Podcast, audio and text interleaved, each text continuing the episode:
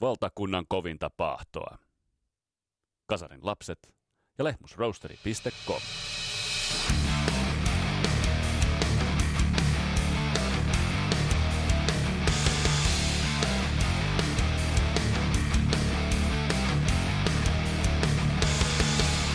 Tässä Kasarilais-podcastin jaksossa selataan niille sivuille, mistä löytyy Motley Crue'n kuolinilmoitus. Miten on mahdollista, että aikanaan niinkin tyylikkäästä ja varallisesta bändistä on tullut häpeällinen muistoan häpäisevä ja tuhlaava entiteetti? Tämä kaikki pohditaan ja puidaan tässä jaksossa. Mun nimi on Vesa Winberg, tämä on Kasarilapset podcast. Tervetuloa matkaan mukaan.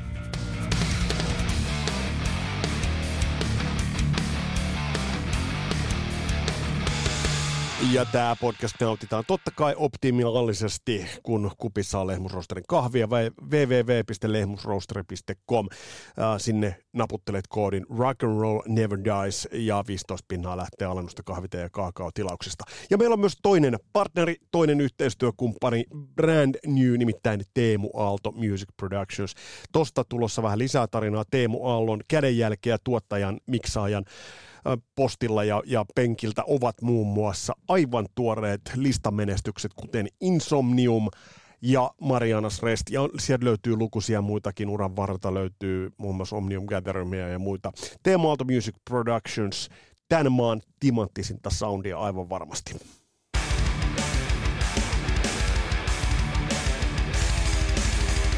Sen verran tulevista jaksoista, että äh, lupaamani Petri Majurin jututus on tulossa ensi viikolla. Perehdytään tuohon Honoroxin Oriental Beat-levystä tehtyyn Real Mixin, joka on aivan loistava. Se on siis se on soundillisesti esimerkki siitä, että kun pieteetillä perehdytään levyyn, kaivetaan levyn sielu esille uudestaan osaavissa käsissä, mitä silloin on mahdollista saada aikaiseksi. Ja Petrin kanssa käydään lävitse toi, että mitä hän löyti niiltä raakaraidoilta, mitä sieltä paljastui, miten Hanon jävät oli siinä mukana ja miten se ihan teknisesti, tuotannollisesti meni, koska toi on häkellyttävä, että miten levy 80-luvun alussa tehty levy, miten se voi tulla noin up-to-date soundiksi tätä puidaan Petrin kanssa.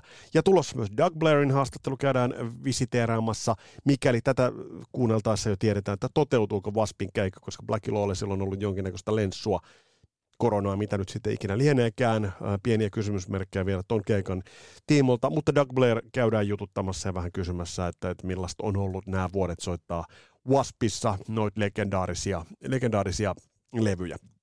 Mutta tämän kertaisen jakson aihe oikeastaan kristallisoitui aika selkeästi, kun Kasarin lapset Primus Inter Pares Panu Markkanen pisti viestiä tuossa, oliko tuossa nyt viime viikon loppupuolella, että hei Vesa, ota käsittelyyn tämä Motley Crue case. Ja mä olin just, olin istunut suurin piirtein sillä istumalla, kun Panulta tuo viesti tuli persuksilleen ja, ja nimenomaan tätä samaa asiaa pohdin. Ja muuten Panusta nyt kun puhutaan, niin jos on yhtään futis futisniiloja linjoilla, niin Veikkausliiga podcast kannattaa ottaa kuunteluun, nimittäin Panu tekee laadukasta, laadukasta jälkeä siellä.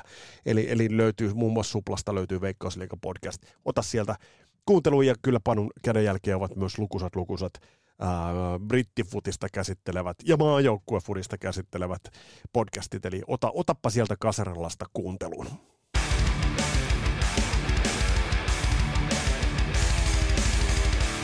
No nyt mä tiedän, että joku varmasti tarttui siihen, että tuossa alussa Mötley Cruen osalta mainitsin sanan tyyli, mutta tein sen tietoisesti, koska Mötley Cruen tyyliin on aina kuulunut se, että sillä ollaan leikitelty ja sillä ollaan oikeastaan, se ollaan viety äärimmilleen. Se ollaan viety äärimmilleen tyylikkyydessä siinä mielessä, että bändi on edustanut imagollisesti sitä tyylikkyyttä, ehkä edelläkävijyyttäkin – imagollisesti, vaikka tuossa viime jaksossa me kuulimme, että esimerkiksi New York Dolls on ollut kuitenkin määrittänyt niitä tapoja toimia, sitä koko kohtalokasta rocktähden imagoa. Mutta Motley Crue on tullut silloin, kun tuli 80-luvun alussa, niin kuitenkin jätti jälkeensä tyylikkäästi ja tyylikkäinen bändinä. Mutta toisaalta bändin uraan on aina kuulunut myös alatyyli. Eli on, ajatellaan vaikkapa sitä, että bändi julkaisee kokoelmalevyn Music to Crash Your Car 2 – bändi, siis jonka laulaja kuitenkin, no te tiedätte, Russell, ja päätti Hanoroksin uran. Eli tässä, tässä mielessä bändi on aina työntänyt sitä tyylikkyyttä ja tyylittömyyttä tyylikkäästikin eteenpäin.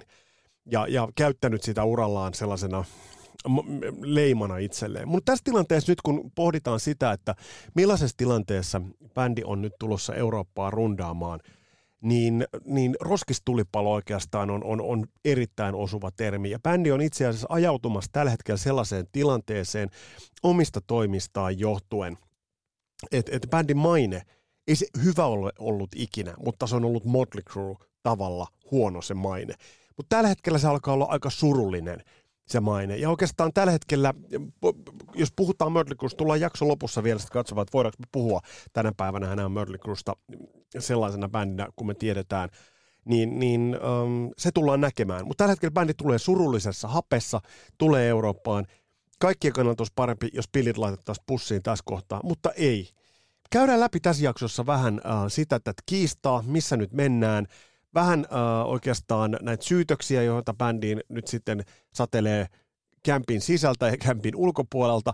Ja myös sitä isoa juttua, että miten, miten nyt USA-bisneksessä kollegat ovat kääntymässä oikeastaan bändiä vastaan. Katsotaan vähän tuota uraa muutenkin, minkä juttujen varassa se on mennyt, katalogia vähän tarkastellaan, ja sitten vähän tuollaista bisnestä ja omistajuutta. Ja sitten Nikki Six tulee nostaa esille, koska Nikki Six on tämän kaiken taustalla. Kuten kasarilapsista Sami laittoi hyvin tuonne Facebookin puolelle, että Tomi Lee on vaan hönö, Vince on muuten vaan pihalla, John Vitonen on pelkkä statisti, Nikki Six on tämän kaiken taustalla, ja se on varmasti hyvin, hyvin pitkälti, pitkälti täsmälleen niin. Ja huomiohakuisuus, semmoinen traaginen huomiohakuisuuskin liittyy tähän keissiin. Mutta otetaan ihan ensi alkuun käsittely vähän tätä, että missä nyt mennään, miten tähän on tultu tähän viimeisimpään käänteeseen ja missä nyt tällä hetkellä mennään. Sitä nyt varmasti ainoastaan, no varmasti bändi ei itsekään tiedä, mistä tällä hetkellä mennään, mutta mennään tähän viimeisimpään kiistaan.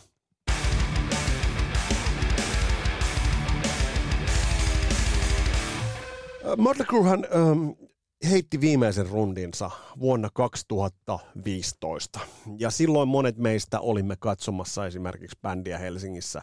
Ja toihan oli silloin se keikka ja se kiertue, jollo, jo, johon bändi sitoutui niin, että he allekirjoittivat sopimukset, että bändi ei enää sitten niin, äh, bändi ei soittaisi ton jälkeen. Eli, eli vuon, äh, alkuvuodesta 2014 bändi julkaisi tämän Final Tourin ja silloin allekirjoittivat tämän sopimuksen, että bändi ei soittaisi livenä enää. Tästä on muuten pakko sanoa, että mainio mainio Twitter-hahmo Rock podcastaa ja Mitch Lafon laittoi, että, että nyt huhtikuussa 2023 me, me löydämme tilanteen, jossa bändi on todella uskollinen tuolle, että he eivät soita itse livenä enää koskaan. Ja tämä johti itse asiassa sitten siihen, että, että Motley Crue blokkas Mitch Lafonin Twitterissä, eli tämä kertoo siitä, että miten herkkänahkasti mennään. Mutta ollaan tullut nyt siihen tilanteeseen, että tämä kiista on, on tosiaan Mick Marsin ja Motley Cruen välinen. Ja tämä koskee nimenomaan sitä tilannetta, jolloin ton Stadium-kiertueen joka covidin takia siirtyi ja siirtyi, kun se vihdoin saatiin pidettyä, niin sen päätteeksi Mick Mars oli ilmoittanut, että soitot ovat nyt tässä, hän ei kykene soittamaan. Ja nyt kyse on sitten siitä, että millaisilla rojalteen, millaisilla sopimuksilla tämä tilanne on viety tuosta eteenpäin, ja tämä on nyt sitten se kiista. Sinällään, jos puhuttaisiin ainoastaan vain näistä korvauksista, niin tähän voisi pysyä jotensakin vielä näpeissä ja nättinä. Mutta tilanne on se, että Mick Marsilla on ollut tämä selkärankareuma, joka on pahentunut ja pahentunut. Öö, ja viime vuoden lopulla Mick Marshan silloin ilmoitti, että jättäytyisi keikkavahvuudesta pois. Uh, eli pysyisi bändin vahvuudessa. Tämä oli silloin se ensimmäinen tieto, mikä tuli, että pysyisi bändin vahvuudessa, mutta keikkavahvuudesta jättäytyisi pois. Ja sitten hänen korvaajakseen ilmoitettiin muun muassa Marilyn Mansonin bändissä soittanut John Five. Mutta tässä nyt tullaan sitten siihen kiistaan. Nimittäin uh, Mick Marshan on alkuperäinen 25 prosentin äijä, eli tavallaan sitä alkuperäistä nelikosta. Mutta nyt kiista koskee sitä, että tätä Marsin osuutta oltaisiin pienennetty. Eli bändi olisi antanut hänelle ainoastaan vaan, vaan joitain, joitain prosentteja. Tämäkin vielä menisi jotenkin nätisti, mutta sitten on alkanut syytökset näistä, että soittaako bändi taustanauhojen kanssa vai soittaako bändi livenä. Täällä oikeastaan paskan heiton aloitti äh, Nikki Six, joka sanoi, että, että, että Mick Mars on jo pitkään ollut menettämässä kykyään kitaristina ja että hänellä olisi ollut todella vaikeaa tuolla rundilla.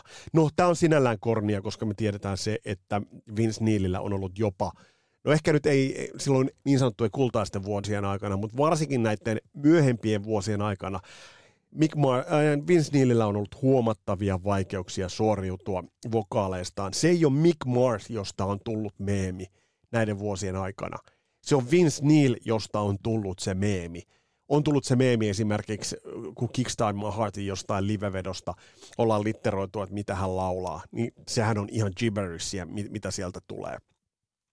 No, tähän sitten Mick Mars jätti tämän haasteen, ja näihin syytöksiin sitten Mick Mars vastasi, että tällä stadion rundilla itse asiassa Motley soitosta iso osa olisi tullut taustanauhoilta. Jopa puhutaan bassoraidoista, puhutaan rumpuraidoista. No mä katsoin sen yhden rumpuraidan tai sen yhden tilanteen, missä se on näitä ihan viimeaikaiselta keikolta, missä kyseessä on Luxted Kill, ja josta on nyt puhuttu, että soittaako Tommy Leakin tulevatko Tomilin rummut nauhalta. No tässä kohtaa selvästi kuulee, että se mikä sieltä tulee on niin sanottu klikkiraita.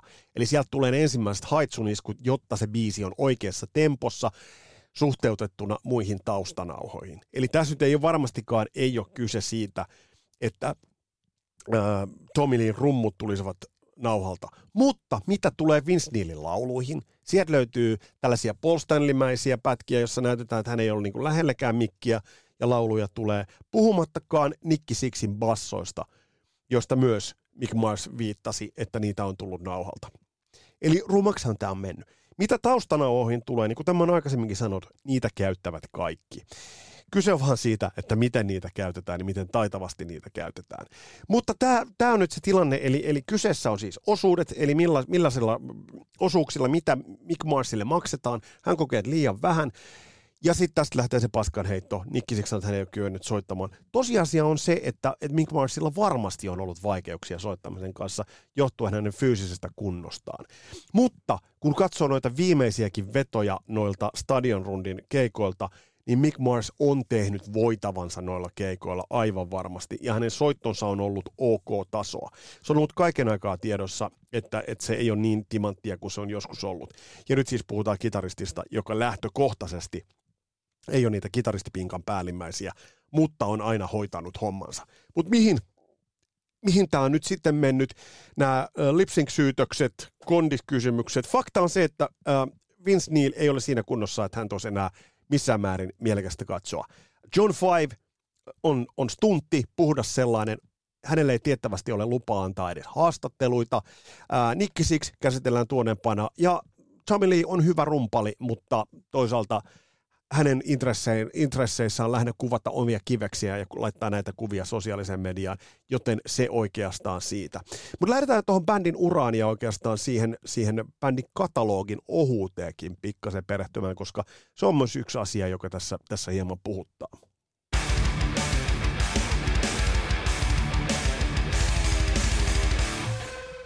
Jos pohditaan Motley Crue'n ydinkatalogia ja viimeisiä hetkiä, jolloin bändi on ollut relevantti, niin palataan niinkin pitkälle kuin äh, Decade of Decadence kokoelmaan, joka tuli, tuliko 91 vai 90, 91 taisi tulla. Alkuvuodesta 91, tuli sinällään kattava kokoelma, joka meni Billboard-listalle erittäin korkealle. Ja mä viimeiseksi uudeksi relevantiksi Motley Crue-kappaleeksi – listaisin uh, Primal Screamin, joka tuolta levyltä löytyy. No nyt tulee tietysti kaikki sanomaan, että entäs Korabin kanssa tehnyt. Joo, Korabin kanssa 94 tehty levy on hyvä levy, mutta tässä kohtaa se ei ole ydinkatalogia. Motley ydinkatalogi on häkellyttävän ohut. Se on, se on häkellyttävän ähm, ohut siinäkin mielessä, että se äh, oikeastaan jyvittyy yhden vuosikymmenen sisään. Ei siinä mitään, ähm, jos nyt tämä ydinkatalogi luetellaan, Too Fast for Love, Shout at the Devil, Theater of Pain, Girls, Girls, Girls ja Dr. Feelgood. Siinä on Motley Crue'n ydinkatalogi. Ei mitään sen jälkeen. Primal Scream antoi osviittaa siitä, että jos bändi olisi tehnyt studiolevyn, toki me emme tiedä, tiedä tiedämme sen, että ajat muuttuivat. Mä en usko, että ähm, Mötley Crue'n omaa nimeä kantavan 94 julkaistun levyn kaltaista levyä bändi ei Vince Neilin kanssa olisi tehnyt vaikkakin Generation Swine, joka ilmestyi oliko 97, oli, siinä oli vähän ehkä tiettyjä sävyjä esimerkiksi uudelleen tehdyssä versiossa, vaikkapa Shout at the Devilistä. Mutta palataan tähän ydinkatalogiin. Se on hyvin ohut. Ja bändi tiedostaa tämän. Bändi on laittanut pillit pussiin, pitänyt taukoja. Suoranaisesti ei ehkä nyt ole hajonnut, mutta bändi on ollut erittäin huonossa hapessa useaan otteeseen. New Tattoo-levy oli, oli hyvä rocklevy, mutta siinä Randy Castillo teki parhaansa ja se oli, se oli erittäin, erittäin hyvä rocklevy, mutta se ei ole sitä ydin, ydinkatalogia. Bändi tiedostaa tämän ja tämän jälkeen bändi on tekohengittänyt itseään. Tänähän voi tehdä monella tavalla. Tiedetään, että esimerkiksi tehdä se kistavalla, joka ihan vaan tyylikkäästi toteaa, vaikka Monster-levy on tullut, tullut en edes muista milloin, mutta on tullut uutta musaa, mutta se rakentuu selkeästi sen vanhan katalogin varaan. Ja bändi toistaa sitä show sapluunaa, millä bändi tuli tutuksi ja tunnetta, tun, legendaksi 70-luvulla. Saatte tästä kiinni. Tai sitten olla niin kuin Iron Maiden, joka jääräpäisesti tekee uutta musiikkia ja promoa sitä uutta musiikkia. Tai sitten olla vähän sitä väliltä niin kuin Def Leppard, joka vaan tekee sen helvetin paljon tyylikkäämmin. Mutta Motley katalogi on todella ohut. Ja tämän takia bändin uraa on täytynyt kantaa muilla elementeillä. Yksi iso, ja tästä on nostettava hattua Cruelle, yksi iso iso jos elementti, joka bändin piti vitaalisena ja tietoisuudessa oli The Dirt-kirja, Törkytehdas ää, kirja, joka oli loistava lajityypillisesti oikeastaan äm, oli yllätys, että Modlikystä tehdään niin hyvä kirja kuin The Dirt oli. Se piti bändin vahvasti elossa. Sitten mennään siitä reilu kymmenen vuotta, kun Netflix sitten julkaisi, enemmänkin itse asiassa, kun Netflix julkaisi bändistä tuon elokuvan, jälleen se piti bändiä elossa. Siinä välissä bändi on, on nostanut päätään pinnalle ja ollut olemassa, rundannut, kuitenkin tehnyt rundeja, mutta sitten relevantteja uusia levyjä tai uutta musiikkia bändi ei kuitenkaan ole tehnyt. Ja tässä, tässä kohtaa niin mä en, en, en nosta Saints of Los Angeles-levyä, joka ilmestyi vuonna 2008. Mä en nosta tota levyä sellaiseksi, että se millään tavalla kilpailisi tuon relevanteimman ydinkatalogin kanssa. Mutta kun näitä kiertueita bändillä, bändin osalta katsotaan ton jälkeen, ja nimenomaan se, otetaan nyt vaikka markkeriksi toi Generation Swinein haminat, niin sen jälkeen bändi on tehnyt 97 uh, Motley Crue vs. The Earth kiertue, sitten 989 Greatest Hits kiertue, uh, 99 niin ikään Maximum Rock kiertue, 99 Welcome to the Freak Show kiertue, 2000 Maximum Rock kiertue, 2000 New Tattoo kiertue ja sitten 2005 bändi teki isoa uudelleen tuloa Red, White and Crew kokoelma ja Better Live Than Dead kiertue 2005 ja sitten Carnival of Sins kiertue, jonka kattaus ja siltä julkaistu DVD on komeaa katsottavaa. Se on sinällään komea, uh, mutta se tapahtui kuitenkin ilman uuden musiikin vetoapua. Eli 2007 Motley Crue Tour, sitten tulee Crewfestit, Crewfest 2, bändi on Dead of Winter kiertueella 2010, Osfest, Glamageddon 2001, eli bändi on jatkuvasti rundannut. Bändi on pitänyt itsensä relevanttina rundaamalla, öö, mutta ei uudella musiikilla. Mutta rundaamisen lisäksi bändi on pitänyt itsensä relevanttina myös The Dirtin kaltaisilla tekijöillä. Ja tässä kohtaa on pakko nostaa esille myös ähm, Nicky Sixin kautta bändin äh, uraa sivuava Nicky Sixin kautta Heroin Diaries, joka on loistava, loistava ähm, ja rehellinen katsaus. Tai mistä mä tiedän, kun puhutaan Nicky Sixistä, niin voidaanko ajatella, että se on rehellinen. Menee ja tiedä. Mutta on bändi tehnyt myös oikein asioita. Eli mä piirrän tässä nyt kuvaa siitä, että miten tähän nykyiseen kistatilanteeseen on tultu ja miten pitkään tämä on jo enemmän tai vähemmän ollut tekohengitettyä Mötley osalta tämä business. Mutta otetaan pari sanaa tuosta bändin business-puolesta, koska sieltä löytyy myös yksi nerokas juttu.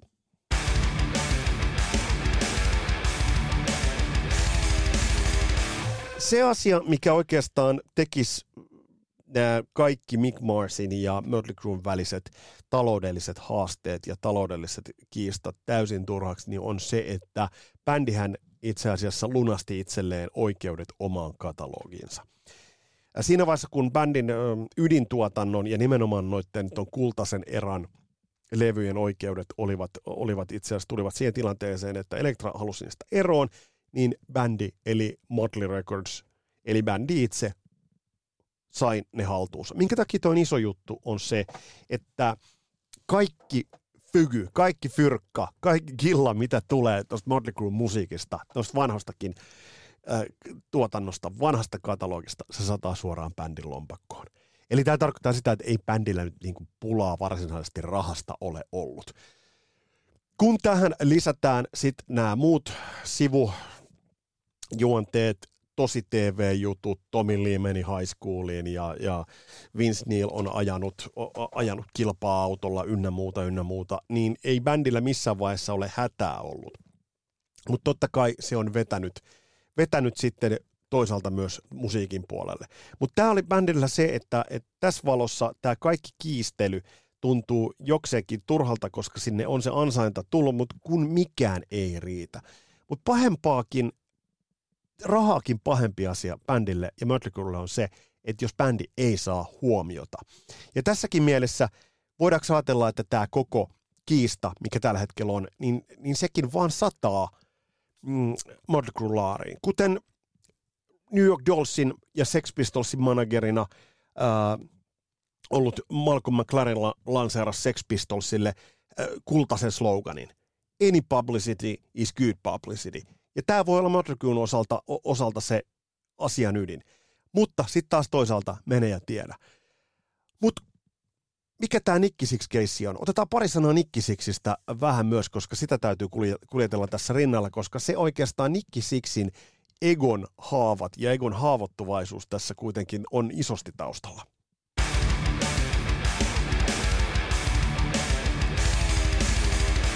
Mötley Cruen rundatessa ja ollessa tauoilla, tai mikä se status nyt onkaan ollut, niin itse asiassa Nicky Sixillä on ollut erittäin, kaksi erittäin verevää bändiä. Brides of Destructionin levy, joka ilmestyi 2000 noin 2004 Haminoissa, oli hyvä rock-levy. Ja sitten Six AM kaksi levyä varsinkin, kaksi ensimmäistä levyä, niin tekivätkö muuten edes, edes enempää levyjä, niin olivat todella hyviä. Ja Motley Cruen jos, jos listataan äh, tuo avain- ja ydinkatalogi, niin sen jälkeen parasta, mitä tosta kämpistä musiikillisesti on tullut, niin on, on Six AM-levyt, koska no, noilla oli sekä biisit, imago, että se koko ajatus äh, kondiksessa. Life is beautiful, this is gonna hurt. Loistavia biisejä. Loistavia biisejä, mutta bändistä ei vaan tullut isompaa. Toi ei, ei saanut sitä huomiota, mitä se olisi ansainnut. Sieltä on tainnut kolme albumia tulla, nyt tarkastelen tässä samalla. Niin, niin se ei saanut sitä huomiota, mitä, mitä ää, Nikki Six olisi halunnut.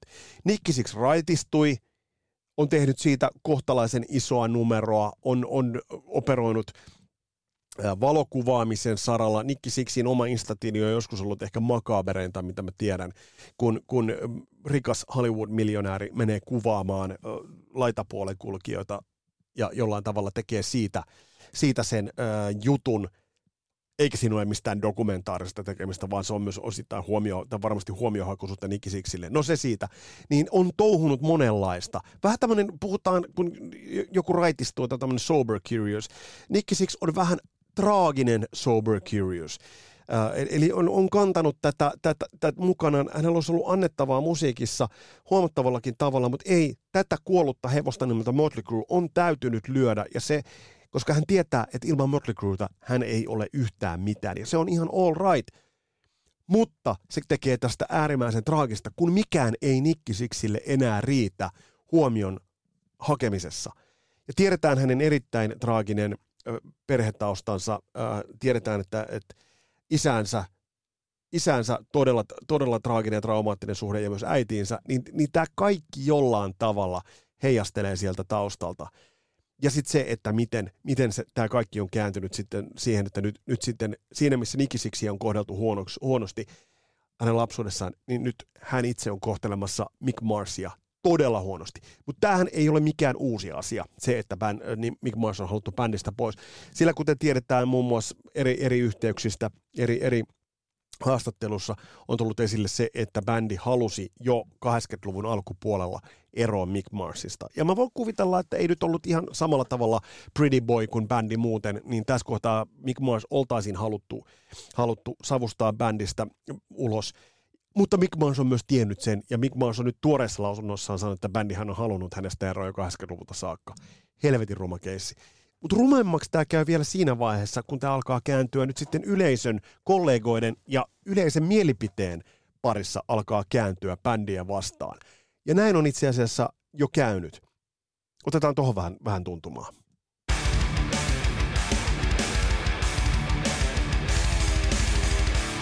Kun tämä alkoi tuossa viime viikolla tämä keissi pulputa, niin aika nopeasti tämä alkoi myös näkyä tuolla sosiaalisessa mediassa. Ja ö, millä tavalla se näkyykään. Y- yksi semmoinen laineri, mä en muista oliko tämä YouTube-kommenteissa vai missä, niin eräs kirjoittaja laitto, että you got a wife beater, a phony, a lazy singer. Then you got an underrated guitar player who's carried the other three posers for decades.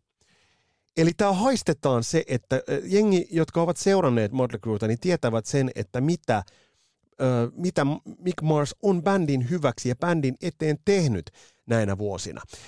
Yksi puhuttelevimmista päivityksistä, joka tämän tiimolta löytyy, niin oli Motley Crue'n virallisen tilin kommentissa Rat Stephen Persin kommentti, joka meni, meni niin, että Yikes, come on brother, brother six, eli suora viittaus Nikki Sixiin – lighten up on brother Mick Mars, propping him up. I'd say, I, I hate seeing this. Why? We all get dirt blanket and cement pillow one day, and you never know when the day arrives. Like Brother King, then it's too late for forgiveness. Ja tässä nyt Steven Percy veittää Robin Crosbyin ja siihen, että heillä oli beefiä ja varmasti katuu sitä. Ja tässä kohtaa tämä on ihan suora kuitti ja suora piikki Nikki Sixille, että nyt jumalauta, että sä oot kantanut bänd, sä oot, sä oot ollut mukana Mick Marsin kanssa, joka on antanut kaikkensa bändille, ja sä tässä kohtaa heität tollasta kuraa kitaristin päälle. Mutta tämä ei ole ainoa. Steven Pearce, mä ajattelin, että tämä jäisi tähän, mutta ei suinkaan. Uh, näitä mielipiteitä on alkanut tulemaan, ja nämä ovat erittäin, erittäin puhuttelevia. Uh, K.K. Downing laittoi Metal Injectionissa uh, oli, oli kommentti, että hän on mennyt täsmälleen tämän saman läpi Judas Priestissä, mitä tällä hetkellä Mick Mars menee läpi. Eli hän tietää ja vahvasti, vahvasti symppaa tässä kohtaa Mick Marsia. Ja, ja laittaa, sanoi, että et, et, et sen jälkeen, kun sä, on ollut, sä oot ollut ö, rakentamassa sun elämän työtäs, bändin nimeä, mainetta, suosiota ja sit arvoa, niin silloin sulla pitäisi olla oikeus siitä jättäytyä sivuun ilman, että se kaadetaan sun päälle tällaisena paskana, varsinkin jos siellä on sairaus taustalla. Ja tässä kohtaa K.K. Downing käyttää vahvan, vahvan puheenvuoron. Ei ole suinkaan ainoa. Uh, Neil Sean, Journey-legenda, yksi timakoimmista kitareisteista, mitä, mitä löytyy, uh, tuli esille ja sanoi, että, että täysin sympatiat tässä kohtaa Mick Marsin puolella. Eli, eli toi tuomitaan hyvin, hyvin monesta, monesta lähteestä. Neil Sean kuitenkin erittäin vaikutusvaltainen, ja nyt tietysti pitää Journeyn osalta sanoa, että Journeyllä on likipitään yhtä tahmanen riitakeissi ollut, ollut meneillään. Mutta tässä kohtaa kuitenkin Neil Sean on noussut e-, esille, ja oliko niin, että Twitteri heitti sellaisen postauksen, missä luki ainoastaan Mick. Eli, eli, eli tämä kertoo – kertoo siitä, että ollaan tosi vahvasti asetettu, to, asetettu Mick Marsin tueksi tässä asiassa. Ja ihan viimeisin, näitä tulee nyt ihan jatkuvasti. Uh, Skid Row, Dave Sabo uh, on sanonut, että ei ole olemassa Motley Crueta ilman soturi Mick Marsia. Ja nämä tekee kylmät väreet meikäläisellekin siinä mielessä, että, että tämä haistetaan. Tämä haistetaan, ja kun on katsonut YouTube-videoita ja niiden kommentteja, niin myös suuri yleisö alkaa haistamaan, että kun Mötley puhutaan, siellä haisee paska. Se on, se on bändi, joka on tällä hetkellä menossa häpeälliseksi irvikuvaksi siitä, mitä bändi on ollut. Nyt jos sanotaan, että oh, no Mötley tekee sitä, mitä Mötley haluaa, se ei nyt enää ole ihan niinkään. Nikki Six alkaa olla myös osittain vaivaantunutta katsottavaa lavalla. Ää, Vince Neil on Vince Neil. Vaikka on ollut paljon puhetta, että hän laittaisi itsensä kuntoon, no ei vittu todellakaan ole laittanut itseään mihinkään kuntoon. Laulaa huonosti, laulaa huolimattomasti ja, ja äh, on ainoastaan vaan kammottava varjo siitä, mitä hän on ollut.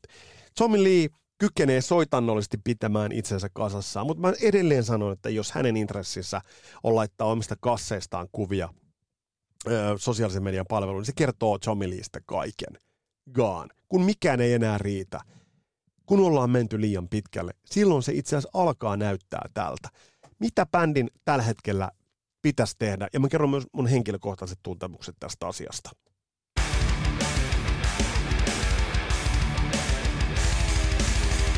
Kun mä olin pikkupoika, niin äh, mä olin kova Beatles-fani. Äh, ja sitten mä näin, näin äh, ensimmäistä kertaa mä näin yhdessä, yhdessä kuvassa, kun Paul McCartney veti röökiä ja mä järkytyin. Mä muistan edelleen, mitä mä olin niin pettynyt, miten Paul McCartney voi vetää röökiä, koska se on kuitenkin mun idoli Beatlesissa pikkupoikana. Tässä on nyt vähän ehkä samanlainen ja rinnakkainen elementti olemassa tässä kohtaa tuon Mötley Cruen osalta. Mötley Crue on aina ollut mulle helvetin tärkeä bändi. Mä oon aina tiedostanut sen, että bändi on liikkunut siinä tyyliin kummallakin puolella. Välillä bändi on, mä, silloin kun äh, Vince Neilin kyydissä Russell kuoli, se sattui. Mä muistan sen Lööpin kioskilta edelleen. Mä muistan sen, että Russell, Hanoroks rumpali Russell kuoli. Ja mä olin just vähän aikaisemmin Kemuksesta ostanut Two Steps from the Move-kasetin, ja se oli mulle helvetin. Se on mulle itse asiassa tässä mun selän takana edelleen se kasetti.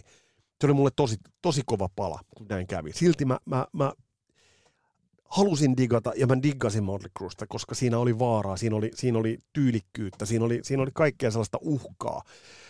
Ja mä muistan, kun Dr. Feelgood tuli, miten loistavan levyn bändi teki. Se oli, se oli kuin kirsikka kakun päälle. Se oli, se oli kaikkinensa silkkaa parhautta.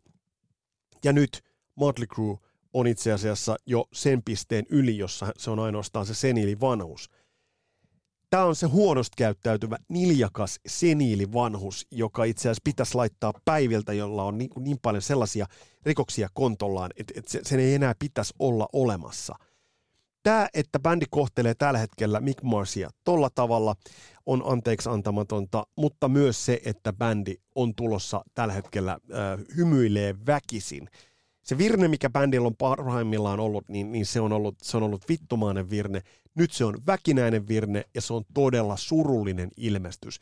Motley Crue on tällä hetkellä mulle yhtä kuin dead and gone. Ei ole olemassa enää sellaista bändiä mulle kuin Motley Crue. Ja mun tekisi mieli sulkia silmäni tältä kaikelta, mutta mä, kerrottakoon, että mä kaivoin tuossa hiljattain, mä kaivoin Motley Cruen äh, vinyylit esille, ton, ton klassisen eran ne vinyylit, ja olisin alkanut kuuntelemaan. Sitten mun puhelin piippaa, ja sieltä tulee joku näitä Nikki Sixin perseilyjä liittyen tähän Marskeisiin, ja mun ei vittu tehnyt mieli laittaa sitä levyä soimaan.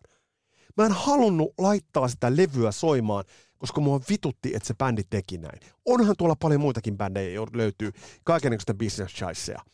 Mutta Motley Crue on vienyt sen pidemmälle. Ja nyt voidaan ajatella, hei, onko se vaan Motley Cruen tapa, että tämäkin heidän piti viedä näin pitkälle.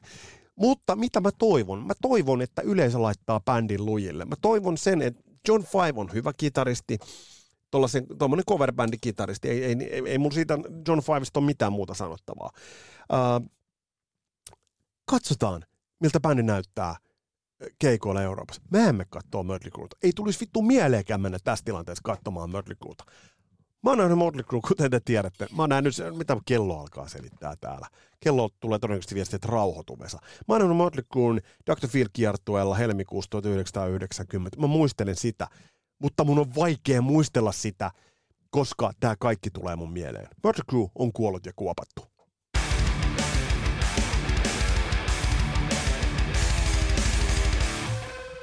Nyt pitää vähän puhaltaa ulos. Tässä oli tämänkertainen melko sentimentaalinen blastaus. Tämä on kova paikka mulle sen takia, että mä olisin ehkä odottanut vähän toisenlaista bändiltä. Ne alkuperäiset, se suora, minkä bändi julkaisi hienoja, hienoja levyjä 80-luvulla, ne ovat hienoja edelleen, mutta ehkä mä annan niiden nyt hetken aikaa olla omassa rauhassaan. Mä en niitä nyt hetkenä, hetkeen kuuntele.